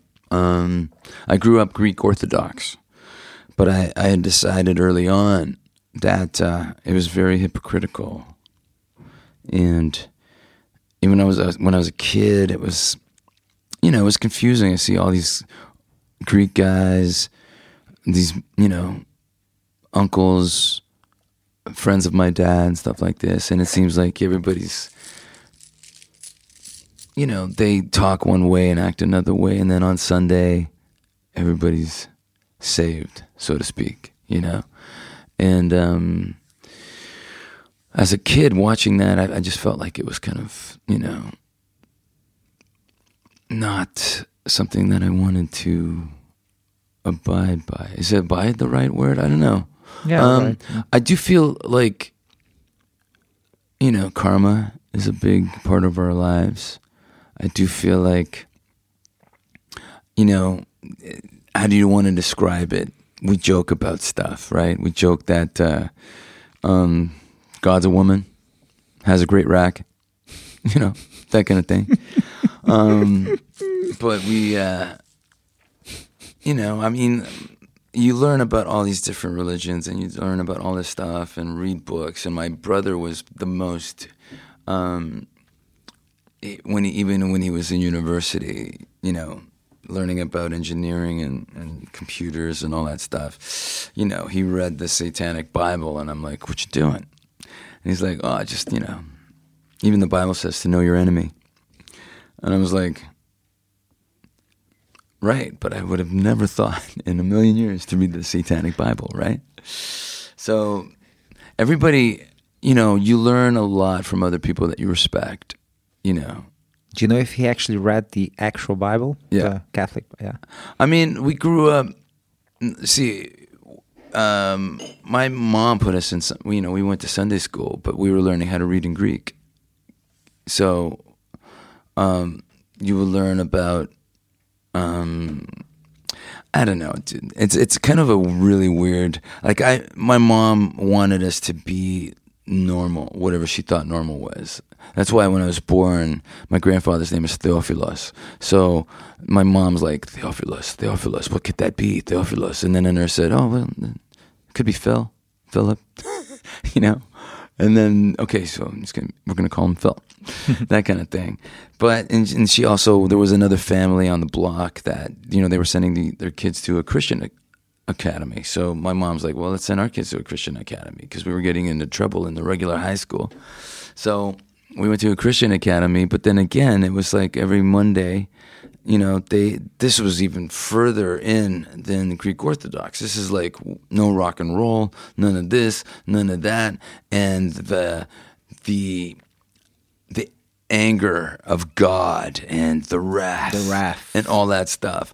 And um and and then you're trying to do the math, but your math is being interrupted by every Monday there was a sermon and I had this friend, I'm going to go out and say Dave Sims saved me because he was sitting beside me and the, you know the principle is like no rock and roll. You want to play guitar, you can play anything, but you can't play rock and roll kind of thing. And then It's the devil's music. Right. And then the, the, the pastor was like, okay, so if you don't want to burn in the fires of hell, pull your put your hand up and we can have a private discussion after the sermon. Everybody's heads bowed. And I'm feeling like I don't want to burn in hell, so I'm raising my hand. And Dave Sims goes, Can I have your ACDC records? and the hand came back down and screw that. Screw that. And I'm serious. I'm Do you com- still have those records? yeah, man. I'm completely serious. I mean, because when you when you really dig deep into you have to feel not only comfortable with what you believe, you have to feel safe, right? And I was feeling like wait a minute. if God loves all his children unconditionally, why is there a wrath? why is he getting angry? That that's a condition. right? So I, I love the way you you you, just uh, describe the whole thing because it, it's when you try w- w- when you put attention into it, it's all so um, manipulated and, Yeah. and and passed in and, and and delivered to to us and to kids and to people in in a in f- in a fear based in a fear-based presentation. presentation Yeah. because uh, in a way it is uh, a, f- a form of control because you're trying to control and what's the best way to control society to control people I i it's fear right Yeah. when you when you're under threat you you know you, you you follow whatever you know the government or the authorities will tell you to do because you want to be safe Yeah. and and that's like psychologically it's a massive massive trouble uh, um, to everybody to, to you know especially Well- when you were a kid like getting your brain Yes. formed And that's what that's what I was talking about when you're in church. When we were in church when we were kids, you know, they sometimes you stand and sometimes you sit. And then everybody stands and then everybody sits. And then you go, How come sometimes we stand and sometimes we sit? And the answer was shh. There was no answer. Just be quiet, we're in church. You know what I mean? Mm-hmm, so mm-hmm. there's no answers. And then and then it was funny though because I mean I have a lot of respect for the Greek church. I I baptized both my kids because my mom you know, I love my mom and she goes, You have to baptize the kids and I'm like, Okay, I'll baptize the kids for you. But we're my kids were both baptized where I was baptized and where my parents got married 50 years ago. So I I respect the church in that in that way. And and the there's actually a funny thing where um, the priest came up to me and uh, when I was a kid the Greek part of the sermon was Greek and the English part. So uh, the kids could understand was very broken. It was a broken English very Greek thick Greek accent um, version. So, but this guy came up to me, and his Greek was perfect, and his English was perfect, and I thought, oh, this is this is cool. You know, my wife's gonna understand everything, and it's gonna be great, right? And then after the sermon, he comes up and he goes, "So, uh, I hear you're a musician," and I'm like, "Yeah." Did you have your head down right? I'm like, yep. And he's like, yeah, I, uh, I used to rock the keyboards. I'm like, wait a minute, say man. that? Yeah. I'm like, first of all, nobody ever rocked the keyboard. it was just kind of funny. I, it was a really funny story, and uh, do you but still uh, have do you he still was have, just a really cool dude. You know, like you could feel like you could hang out with this guy. You know, it was kind of cool. do you have uh, family back in Greece that you know of Uh, there are uh, most of the family moved to migrated to Canada, and um, but my mom talks about cousins that she still has there and nieces and nephews. did you and- ever acquire the citizenship Did I what? the citizenship the Greek citizenship I don't even have a U.S. citizenship. but I have a I have a green card. um, but uh, but that's you know what I know. I, somebody should have- somebody met my brother actually wants to. He we talked about it. He wants to get his Greek citizenship. So when he travels to Europe, it's like uh, exactly yeah. so much it's so, So convenient We've talked about it. It's uh, extremely convenient, and I didn't know till last year when I was touring America and had uh, four shows in Canada, and one of the guys uh, in the crew, uh, basically, there was one of the guys in the crew that couldn't go to uh, Canada for whatever reasons. He got himself He into trouble. He had a record exactly, so he was basically not doing those four shows. So I had to go after Attack only for those four shows in Canada. Wow. Well, throughout the process, I found this guy, and this guy was just like, honestly, management was like, you know what? The other one is giving us too much trouble. Let's just get this guy for the whole tour. But then, Canadian can't really work in the US with a Canadian passport. He You would have to. We would have to apply for a working visa, visa, and. I had no idea. I would have thought that Canadians and US citizens were kind of like Europeans. There's you know what I a mean? border. Yeah. My goodness, I had no idea. I was literally like, because in my head was always one thing. Yeah. um, Yeah, and I've uh, had I have had a few friends that were on tour and they tried to go up to the U.S. and they got stopped about an issue that was 25 years ago. Like you'd think it would be off that person's record, Mm-hmm. but but no, they're really picky, um, going either way. But it was really nice for me to get a, a green card. Um, It is because- uh, honestly wow. Yeah. Yeah. for me it's the last it's the last piece on the puzzle because I have three. Well, another. I've just read today. My buddy Pete Thorn in California. He just got his citizenship because he's also Canadian, and he's pretty.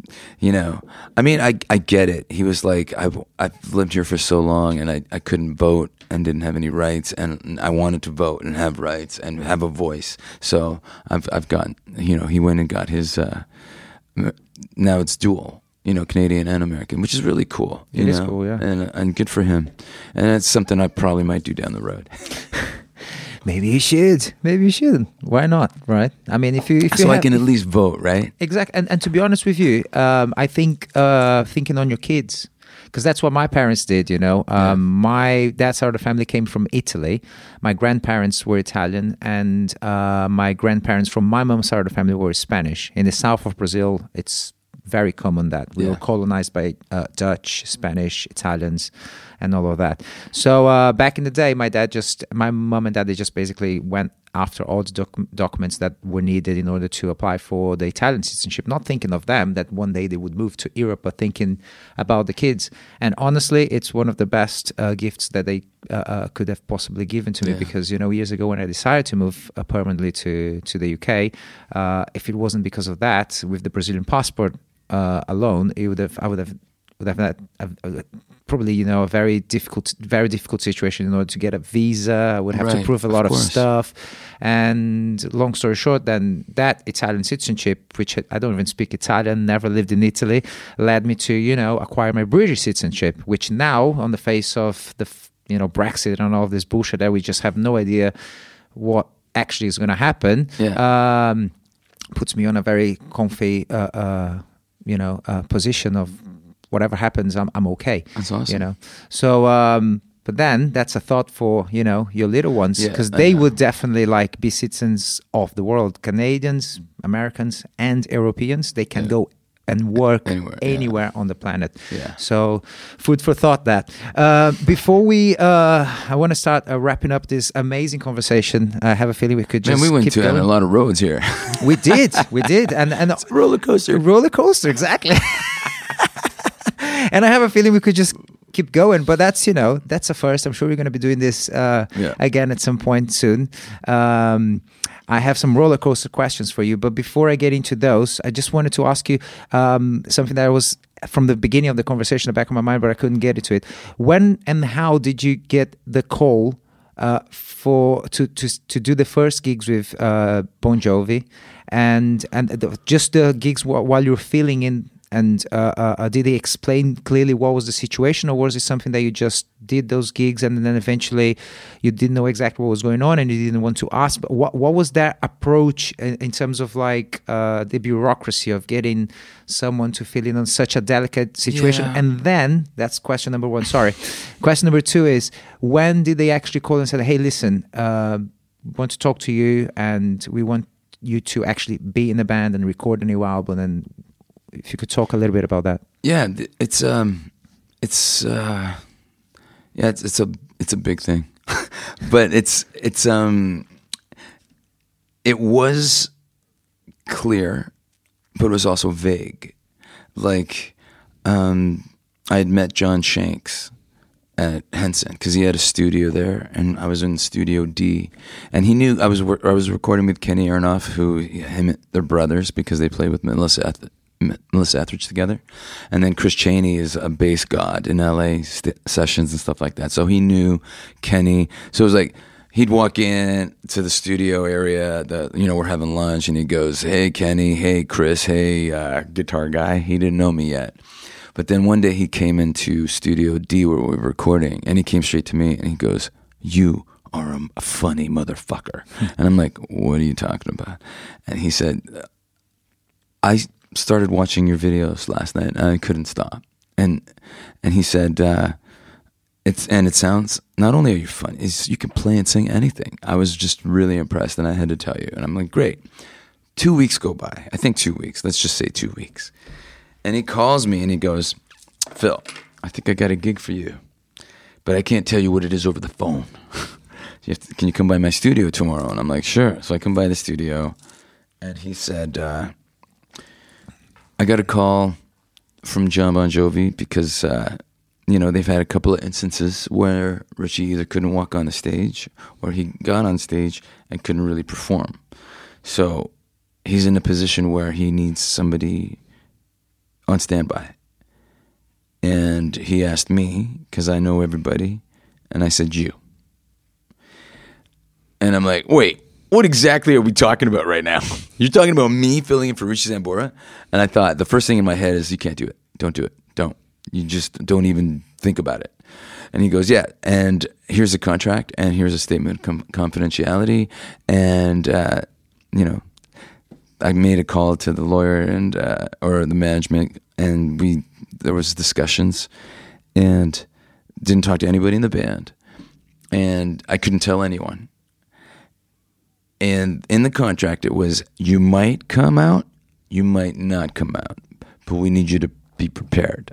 So you're going to learn a two and a half hour show, and be ready. And it might be, you might get a rehearsal, you might get a sound check, you might just walk on stage. Wow. And I- Gosh. yeah. And I was like, this is crazy. Mm. So, um, and, even then, it wasn't about getting a gig. It was about helping out an act that might need help, and that that was you know I uh, I did I learned the show, and I, I, I you know when I, I said don't do it don't do it, but I yeah that might be kind of cool to do it. And there was one point where I was running the show to a DVD that they sent me. They sent me a bunch of DVDs. These are the shows. Not only are you learning the songs, you have to learn the live versions and the live tunings and know what John's doing as a front guy with cues and this and extensions and bring you know breakdowns and come back up and double choruses at the end and da da da. So it was learning a show. So uh, I'm in the, my living room. I just divorced my wife, so I'm running the set with my pocket Marshall, a mic stand, and the lyric sheets. Uh, I'm playing the show to my dogs, and and then at one point I like press stop and go. I don't want to do this. Forget it. Put the guitar down, lay on the couch, turn the TV on. What comes on? Bon Jovi documentary on HBO. And I was like, well, I guess I'm doing it. Because if there's a sign, there's a sign, right? So, and then April, uh, a, f- a few months had gone by, and April uh, 14th, 2011, John Bon Jovi left me a message. And I go, oh, hey, Phil, John Bon Jovi calling. We need you. Call me back. So I call him back, and we start talking. And, um, it, you know, it was like, I want to put you on hold for May, but it'd be cool if you came to New York at the end of the month and rehearsed with the band. And then I'm like, okay, so, and then holy fuck, it's happening. okay, so really now you, there's no mucking around now. You need, and they said, it's really important that you get the guitar parts perfect. There's a teleprompter for the lyrics, and that's a huge saving grace, right? So I came in and uh, to rehearsal, and the, and it, it just turned out that the day I flew into New York to rehearse, Richie checked into rehab. So I went from being on hold for May to you're playing in three days. So we rehearsed a little bit on one day. You're nervous when you get there? Well, it it made it real, and there wasn't room in in my anatomy for nervousness. It was this is gonna happen. You're ready, and you're gonna kick ass, and that that was basically it. We- Excellent mentality. I love that. well, you have to, right? Yeah, great. Yeah, you man. could cower in a corner, or you could show up. So and kick ass. yeah, and that's that was my mentality, and and I stayed true. But at, when when you jump on on a stage, with that band and you've never worn ear, in ears before and you have to work around that and and you, I'm using I brought a few guitars but I'm using Richie's 12 string and Richie's 6 string acoustic and his amps and I just brought a couple of pedals and I'm using his talk box we changed the hose and you know I'm using basically step into his position with his stuff and deliver in front of 50,000 people. It was uh, New Orleans Jazz Fest. and uh, it's a 90 minute set. And I'm on, and John doesn't even say anything. Like the true fans have heard about Richie checking into rehab. They know that they're going to the Bon Jovi show. They don't know who's going to be in that spot. And I'm on stage playing, and John doesn't say anything until the very end when he thanks Phil X for filling in for Richie. Everybody's just looking at me going, Who the fuck is that guy? And then he, when he says Phil X, everybody's on their phone Googling Phil X. so it was an interesting, you know, like in your head, you're thinking you've been singing and playing your entire life. Right now, it's just the Bon Jovi catalog. You got it, no mm. problem, right? So and then show and then I did 13 shows and then they said, "Hey, Richie's coming back. Thank you for doing such a great job. Here's a bonus for doing such a great job, but it's also an advance if we have to call you back." so, but he finished the tour. Everything was great. I thought I was done. Everything's, you know, now it's been two years. It's 2013. Around the same time, April 3rd, I'm at Trader Joe's and I'm shopping, and the phone rings, and it's John Bon Jovi, and we need you tonight in Calgary. And it's what? What? What do you mean tonight? And by this point, not even practicing the songs. Anymore. I haven't played a Bon Jovi song in two years. Two years. I've done other gigs. I've done. I've played on other records. I've done played with the Drills. I've done my own thing. I've done. So and people like, hey man, we'd love to hire you for this corporate event, and since you played with Bon Jovi, maybe you could play some Bon Jovi songs. I'm like, I don't play Bon Jovi songs without Bon Jovi. I just don't. And so I haven't. and and it's it's kind of an interesting weirdness because even now when people hey we, everybody that you're playing with at this corporate event is playing songs from their uh, their careers. So can you do some Bon Jovi songs? No, I don't play Bon Jovi songs. I didn't write them. I didn't record them. And they're like, okay, so what do you want to play? Oh, well, just one quick question. What yeah. would be your approach with, for example, uh, do you think that might change in the future? Uh, this house is not for sale. Well, I mean, I, I, did record on those songs. So if someone said, "Hey, we want to do Born Again tomorrow," but no one's ever going to say that. Mm. You know what I, I mean? Know, I know what I mean. Yeah. So, so the, that made it um, a really uh, that that made it like, oh no, Henny. And the one thing that John said was, hey, so we got we have a new record that just came out. So if you could learn three of those new songs and play them tonight, that would be great. And I, I, I just said, playing tonight. I mean, you probably don't hear no a lot, but no, I'm gonna spend the flight to Calgary revisiting what I already knew two years ago that I haven't played in two years. And he goes, Oh, yeah, yeah, totally. I get it. But learn them for tomorrow. Because that's how they work, right? Did you? Um, what happened was they, they really wanted me to show up on time and walk on stage on Calgary in, in Calgary ready to go. But there was plane funk. There was a plane. I got on a plane and it's was broken, so we're gonna have to get another plane, but it's it's not gonna be ready for another hour, and then it's slower than that, that plane, so it's gonna take three and a half hours instead of two and a half hours. So by that time I actually got to the venue, it was thank you, good night, and they were done. So but who who played that on that night? No, it was just Bobby Bandiera. Was uh, he's he's been the auxiliary guy, even with Richie in the band since 2006. So he had never played Richie's parts. So he was playing parts that Richie didn't want to play, which was great because it was also the parts I didn't want to play. Mm-hmm. But um, so John had to play guitar all night, and Bobby played, tried to do the best he could. And that that's the thing. John doesn't want to play guitar that much. He wants to front a band. So I get it. So, but what ended up happening was I didn't play in Calgary, but the next day I had a nice lengthy sound check in Edmonton, and John's like, "What do you want to run? Uh, let's run this and this and this and this and this, and let's run these three new, three new songs that you want to play because I just learned those, and let's do the show." So we did the show, and then, and then what ended up happening in at this case, in this case was when I was done the month of April, I thought, okay, so Richie's probably coming back and I'm done and everything's cool. But at the end of April, they're like, we're going to need you to go to Europe. And I was, well, I don't know if I want to go to Europe. You know, I have a baby on the way. Um, I don't want to miss my son's birth. I don't want to miss, you know, I don't want to not be there for my girl who's pregnant. She's, you know, and and they're like, oh, and then I left the room, and you know they had a, a powwow, a meeting of we need this guy.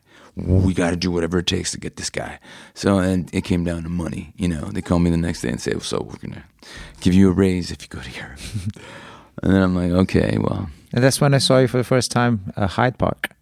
Right. Yeah. We, well, first time that I saw you with Bon Jovi. Yeah. yeah. Hyde Park. Yeah. That was my first really big mistake too. Why? I went into the wrong song. That was I my that. first. Uh, we had been had.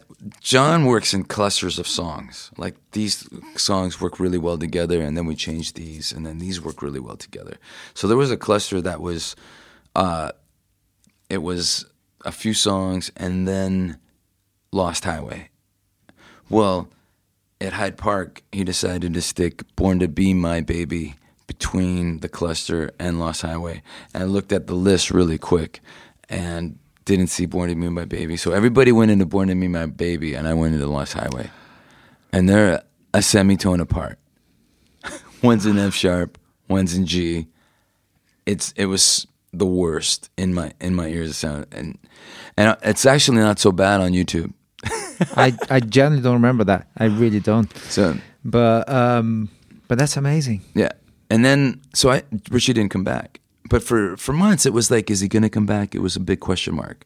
And then once they decided Richie wasn't coming back, then the band had this started getting this real uh, tight, really cool vibe. John felt kind of comfortable because I'm consistent. I'm the same guy every night. I deliver, sing my parts, play my parts every night, night after night. And for him to have that, it gave him a sort of comfort and then um, and then in 2014 Richie officially quit. And then in 2015 we did the Pacific Rim. And in 2016 that record had already been recording recorded. But John thought it can't be the three amigos. Mm-hmm. it can't be a singer a drummer and a keyboard player. That's not a rock band. We got Phil. Let's get him in the videos. Let's get him in the in the let's get him in the you know on the artwork. Let's get Hugh in. Let's be a five piece band again and and that's when they said now we have to get him on the record. So that's when I came in and recorded on four songs. And then I've been here ever since. And now I'm on the t-shirt, Carl. Oh, are you? I'm on the bloody t-shirt. Ah, are you? Do you collect those? Do you keep? I should, you right? you should. I should have Absolutely. a T-shirt with my face on it. Exactly, and and like you know the merch. I was going to say like I mean, do you collect those stuff? Like you know, uh, I don't know those. Uh, I should. Who it is? They, you like know that. what they do? They give us.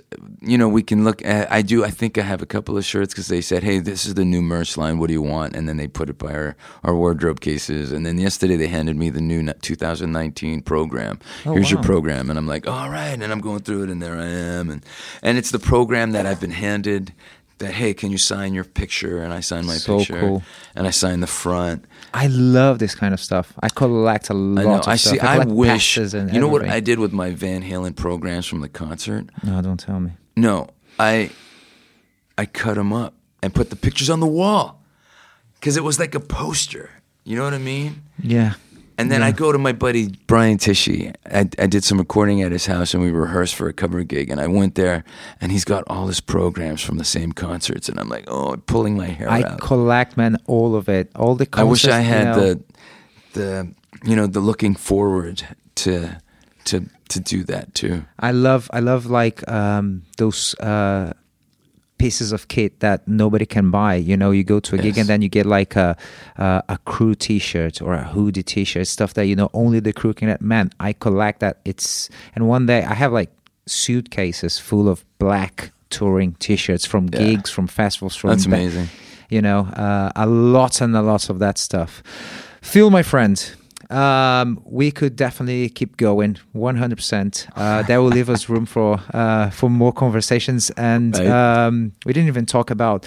Uh, well, so many stuff, so much other stuff that we could talk about, but we're gonna have time for that. But we do have more work to do this evening. Yes. So, um, so I'm gonna, you know, wrap this conversation up, and and thank you again for for your time. Thank you again Thanks for you having me, know sharing uh, those stories and Well, you uh, definitely went into uh, some zones that I, I haven't exp- explored in other conversations. So, well that's for that. great that's great i'm Yeah. glad and i hope that everybody will i'm sure that everybody will enjoy because it's always uh, I, I like this podcast thing because it's kind of like we could be having this conversation in a bar having coffee or having a beer or doing whatever but here we're just recording it, it's it's a conversation you It's know? awesome, it's yeah. not about uh interview i have those 10 questions to run through do you know what i mean Yeah. so uh it- it's a bit of a more of a um, personal approach to it and and and i think that's uh that's something really really cool And we have been having coffee and water. there you and go I'm going to have a banana when we're done. you, don't- you don't drink alcohol at all like wine with dinner or beer I don't like wine. Um, I had beer in Ireland because it was awesome. and I, I'm a tequila guy, but I I find I don't alcohol dries me out. And if I got to sing like I'm singing tomorrow at Wembley Stadium, um, yeah, I'm yeah not going to just drink. the I don't occasional drink gig tonight. wembley stadium right, so I'm not drinking before Wembley Stadium. I don't drink the night before a show. I feel it the next day. I feel like my voice is Mm-hmm. fatigued, and I got some high parts. you really do I do. amazing phil thank you so much my friend Thank you, Carl. I hope you guys enjoyed this conversation, this podcast, as much as I did doing it. So, if that's the case, please do follow on Instagram at rollercoastercarl, myself at Carl Casagrande, on Twitter, same thing, Facebook, same thing. Uh, do subscribe. Do subscribe on iTunes, subscribe on Spotify. That's very, very much appreciated. Thank you and have a great, great day. Cheers.